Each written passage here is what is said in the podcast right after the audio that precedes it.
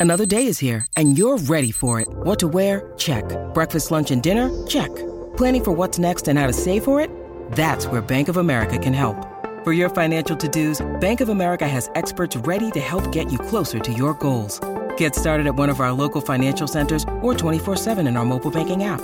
Find a location near you at bankofamerica.com slash talk to us. What would you like the power to do? Mobile banking requires downloading the app and is only available for select devices. Message and data rates may apply. Bank of America and a member FDIC. Contained herein are the heresies of Radolf Burntwine, erstwhile monk turned traveling medical investigator. Join me as I uncover the blasphemous truth of a plague ridden world that ours is not a loving God, and we are not its favored children. The Heresies of Radolf Burntwine, coming January 2nd, wherever podcasts are available. This episode of Homestead in the Corner was brought to you by our supporters on Patreon Shirley Casperson, Virginia Spots, Jesse Steele, Sam Taylor, Mike and Don Van Winkle, Neil Covert, Aries Jimenez, Holly Harmon, Accursed, and Ali Vasilevska. If you'd like to support the show as well, then please go to patreon.com slash homestead corner. For as little as $1 a month, you get early access to all new episodes, a special patron-only podcast, and exclusive behind-the-scenes content. Good morning, everyone. This is Trevor Van Winkle, and you're listening to Homestead on the Corner.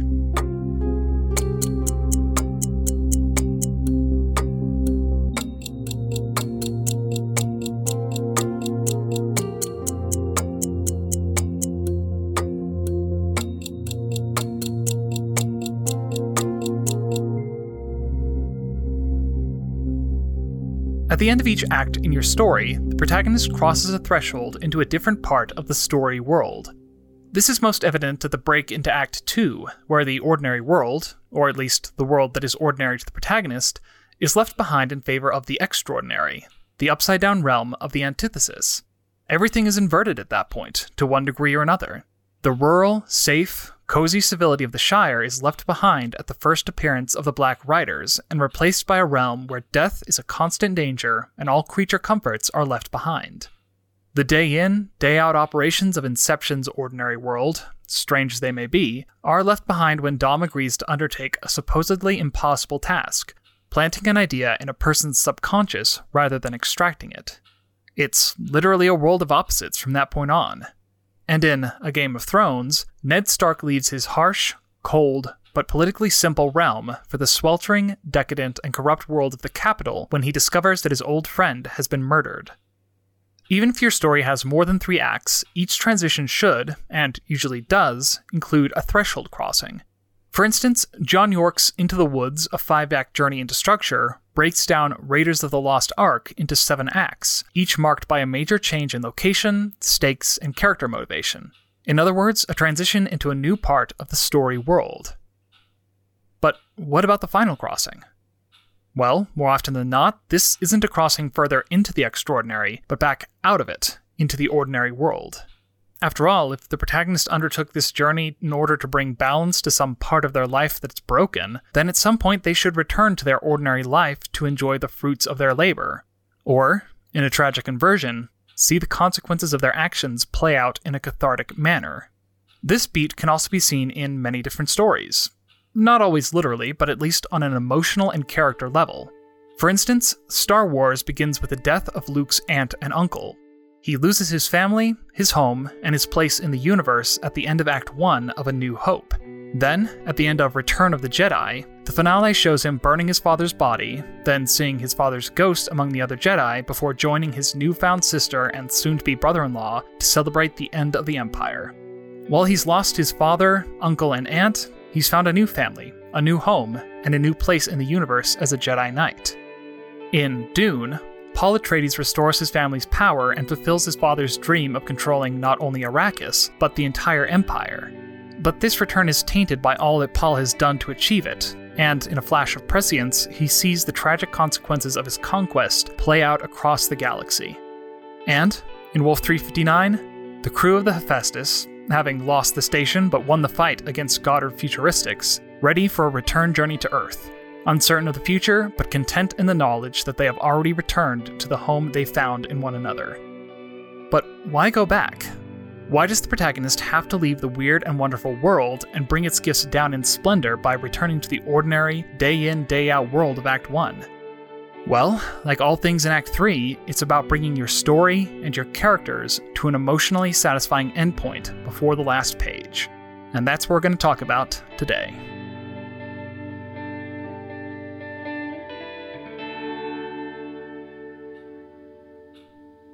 We've talked a lot about the story world this season, both in terms of its internal design and its function within overall story structure. What I hope I've made clear is that the story world is not just a location or a setting. It is a worldview, a statement of the moral argument through a physically, socially, and psychologically realized time and place. The way in which the different components of the story world compare and contrast should demonstrate the thesis and antithesis of your narrative just as clearly as the conflict between your protagonist and antagonist does. The ordinary world, far from just being a chance to create spectacle, though that is a part of its function, should be used to knock the solid ground out from under the protagonist's feet, challenge them, and force them to adapt in order to bring about meaningful change. So, what does the return to the ordinary world represent then? Well, First and most simply, it signals to the audience that the quest is now over, the challenge is complete, and the protagonists can now rest from their labors, as can they. After all, watching, reading, or listening to an emotionally complex and dynamic story can be an exhausting undertaking if it's written well enough that you empathize with the characters going through the ringer. The audience needs a moment to breathe just as much as your protagonist does by the end, and a return to the safety of the ordinary world signals that they can relax. The trials and tribulations are over, and all that's left is to resolve the story's emotional arc. Of course, this is often inverted in both horror and tragedy, with a final shocking blow coming just after you believe it's safe to relax. The endings of King Lear and Cabin in the Woods have more in common structurally than you might initially think, with both working hard to shock and horrify their audiences in the final moments. This is, once again, a subversion of classical story structure in order to achieve a specific effect. Whedon and Shakespeare both knew what they were doing with these endings, because they knew both how and why they were playing against audience expectations. The second reason the protagonist returns home at the end of the narrative is because the premise does not just consist of a thesis and antithesis, it builds to a synthesis of the two. The conflict between opposing ideals represented in the character's design and the structure of the story world does not lead to the obliteration of one by the other, but to the protagonist learning and assimilating some part of the antagonist's beliefs and character, or to both of them learning something from one another in a double reversal. In any case, the story world of the third act is a synthesis of the ordinary and extraordinary worlds, and what better way to demonstrate that than by having the characters return to a world they once called home, now virtually unrecognizable? The Hobbit is perhaps the clearest example of this, and as its subtitle is There and Back Again, this was clearly the intended design. Bilbo's most consistent antagonist in the narrative is, in many ways, Gandalf.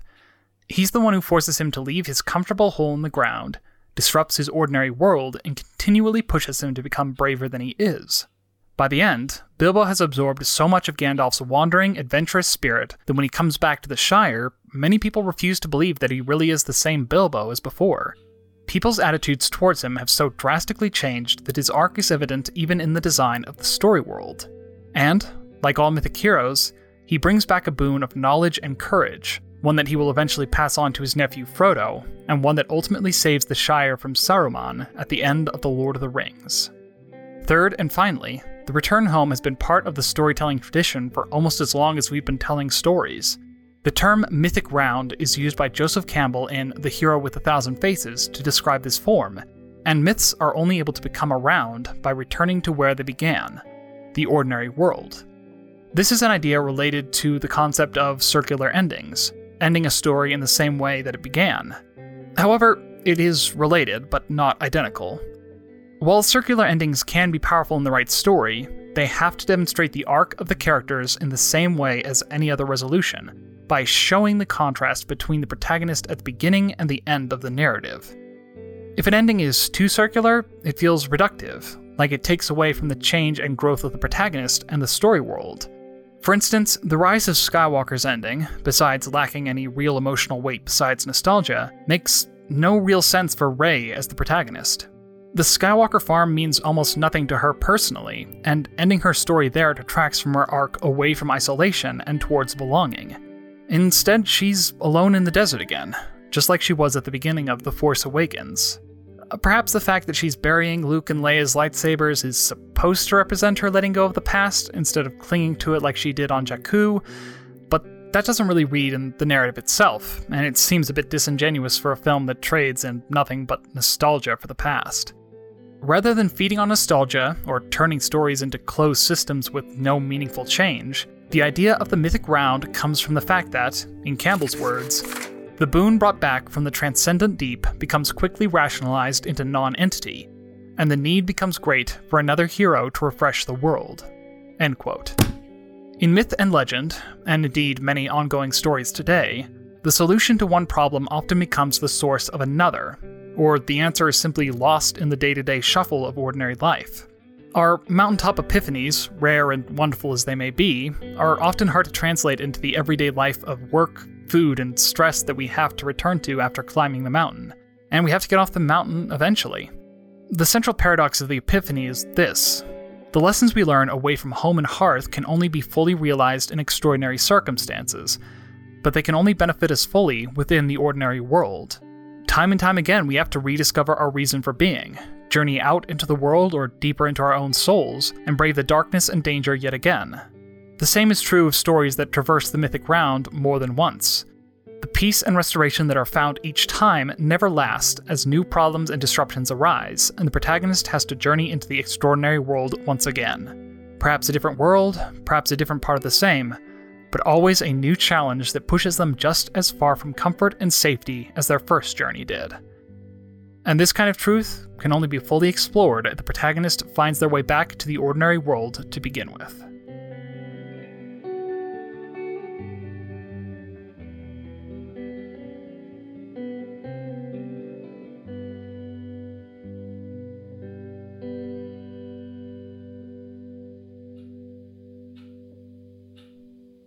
There is one special case I'd like to talk about at this point, not just in regards to the return, but in terms of the third act as a whole.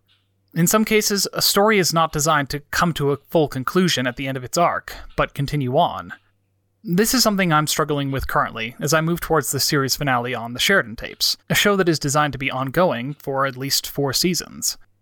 This is problematic for a lot of writers, and it's why some people tend to believe that ongoing, serialized stories cannot exist without breaking the fundamental laws of storytelling. Because the expected and traditional form of storytelling includes a return to the ordinary at the end of the journey, it's not unreasonable to think that a story that is designed to never end, such as a sitcom, serial, or ongoing film series, can only do so by cheating. After all, most sitcom characters are designed to be universal constants, with no arc or change episode to episode or season to season. The Fast and the Furious has tried to build continual escalation of stakes as the basis for their ongoing narrative, but anyone can see that they left the realm of believability and genuine character growth behind several films ago. And yes, even my all time favorite TV series Doctor Who could be accused of rigging the game by constantly replacing the main character every three to five years, replaying the same narrative beats with a different version of the Doctor. It's a hard balance to strike for an ongoing series, which is one of the reasons why most of them have full teams of writers and occasional guest writers creating them, to find new places to go with these characters without breaking their core appeal. An evil Doctor Who is a fun idea to play with for an episode or two, or even a full series, but everyone watching expects the hero we know and love to return at some point. And if they don't, we'll turn on the show for betraying its core conceit. Having a sitcom character suddenly gain self awareness enough to realize they've been trying the same thing over and over again for years without success would shock and stun the audience, but the expectation, again, would be that things would return to normal in time for next week's rerun. On the other hand, series that go to the opposite extreme and try to have characters change to a major degree episode to episode are often lambasted as being soap operas, overrun with sudden character shifts and too many unbelievable twists. But there's definitely a middle ground. TV shows like Breaking Bad are built entirely around a single strong character arc that is strong enough to carry a four season storyline while being well paced and psychologically realistic in their portrayal of growth and change. Game of Thrones is another example, or at least it was until the last season rushed through plot point after unbelievable plot point in the rush to the endgame. Podcasting has seen a renaissance of long form serialized audio dramas, from Wolf 359 to the Magnus Archives to Wooden Overcoats and literally thousands of others. These shows all ran, or are running, for four or more seasons with a tight, compelling story while only using a small cast of core characters. How did these showrunners and writers do that without losing their audiences? As usual, it all greatly depends on the type of story you're telling.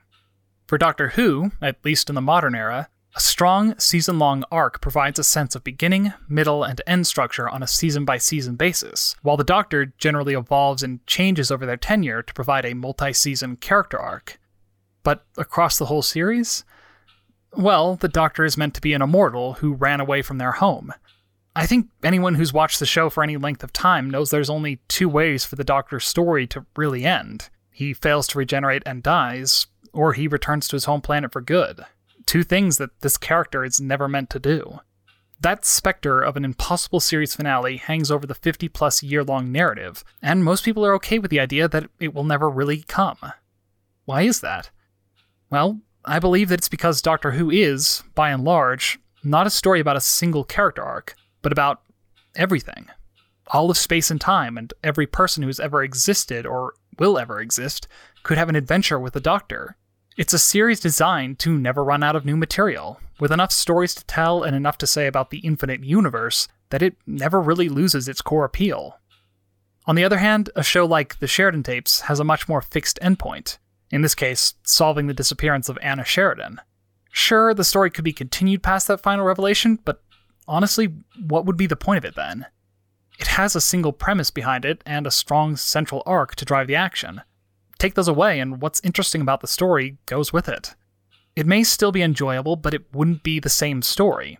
It would just be the further adventures of these characters, and could only end in an unsatisfying way once interest wanes. Because of this, each season is designed with a strong structure that drives the protagonist toward a single goal and furthers the overall story, while the series as a whole is meant to feature one continuous arc of change within a serialized framework rather than resetting these characters to square one each time they reappear.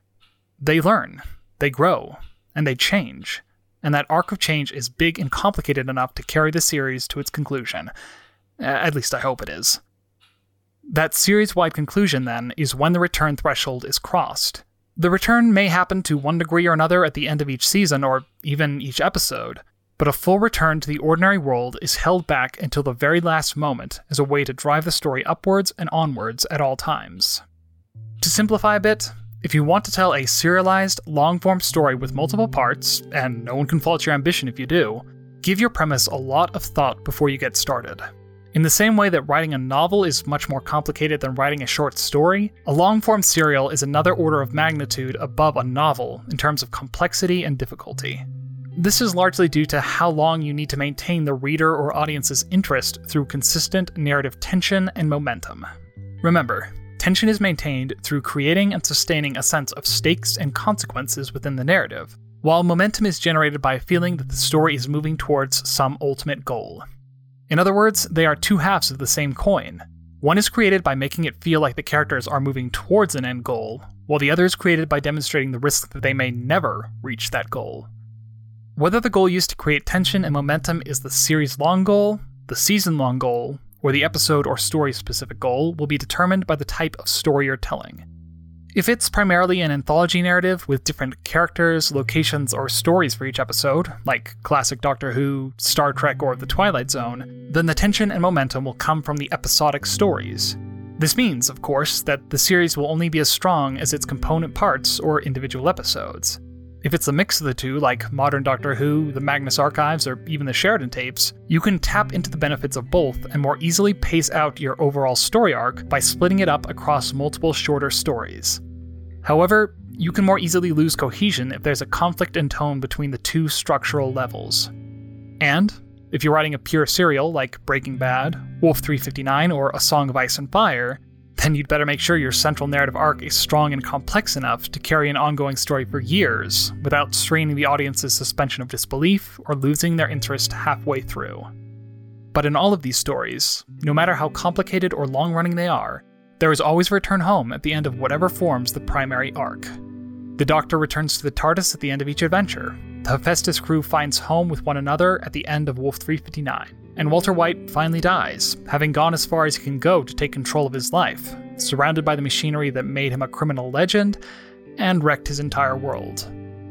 No matter what home looks like for your characters, they always find it in the end. Even if they only get there, in the words of the doctor, the long way round.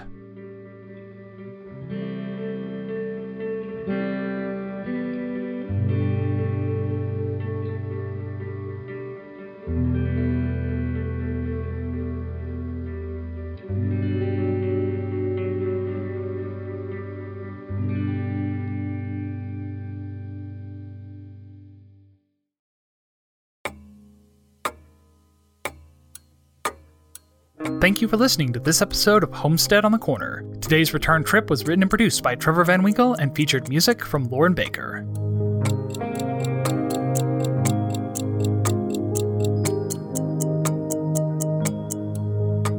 Want to see me use these ideas in a real life story? Our new fiction podcast, The Sheridan Tapes, is now available on all podcasting platforms. To find out where to listen to it, head over to thesheridantapes.com for show links and more info. In the meantime, follow us on Instagram and Twitter at Trevor underscore VW for updates on both of our shows, and check out patreon.com slash homestead corner if you want to support our little production team.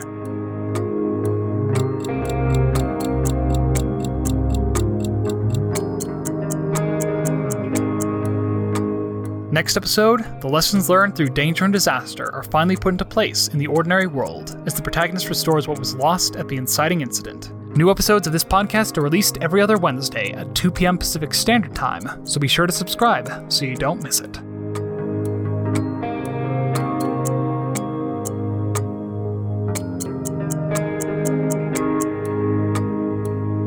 Well, that's about all for now. From the homestead on the corner, have a great day and keep writing. Hey there, this is Justin Bartha. I made a funny new podcast, King of the Egg Cream. It has the greatest cast in the history of podcasts with actors like Lewis Black, I'm torn by my feelings for two women. Bobby Cannavale, You can eat it, or if someone hits you, you can put it on your cut. Melanie Lynskey, I wonder what these marvelous things are that look just like boiled chicken feet. Jason Ritter, I can break things and pick locks and kill people. Michael Stuhlbarg, The whole point is to inspire people that they should make themselves better. Ari Graynor, No, don't whet its appetite. What are you, an idiot? me, Justin Bartha, That's not just any egg cream, that's a Lemke's special. and all narrated by the hilarious Richard Kind. This is the story of Harry Dalowitz and how he rose from nothing to become New York's King of the Egg Cream. So if you like funny true stories, come listen to King of the Egg Cream, available wherever you get your podcasts.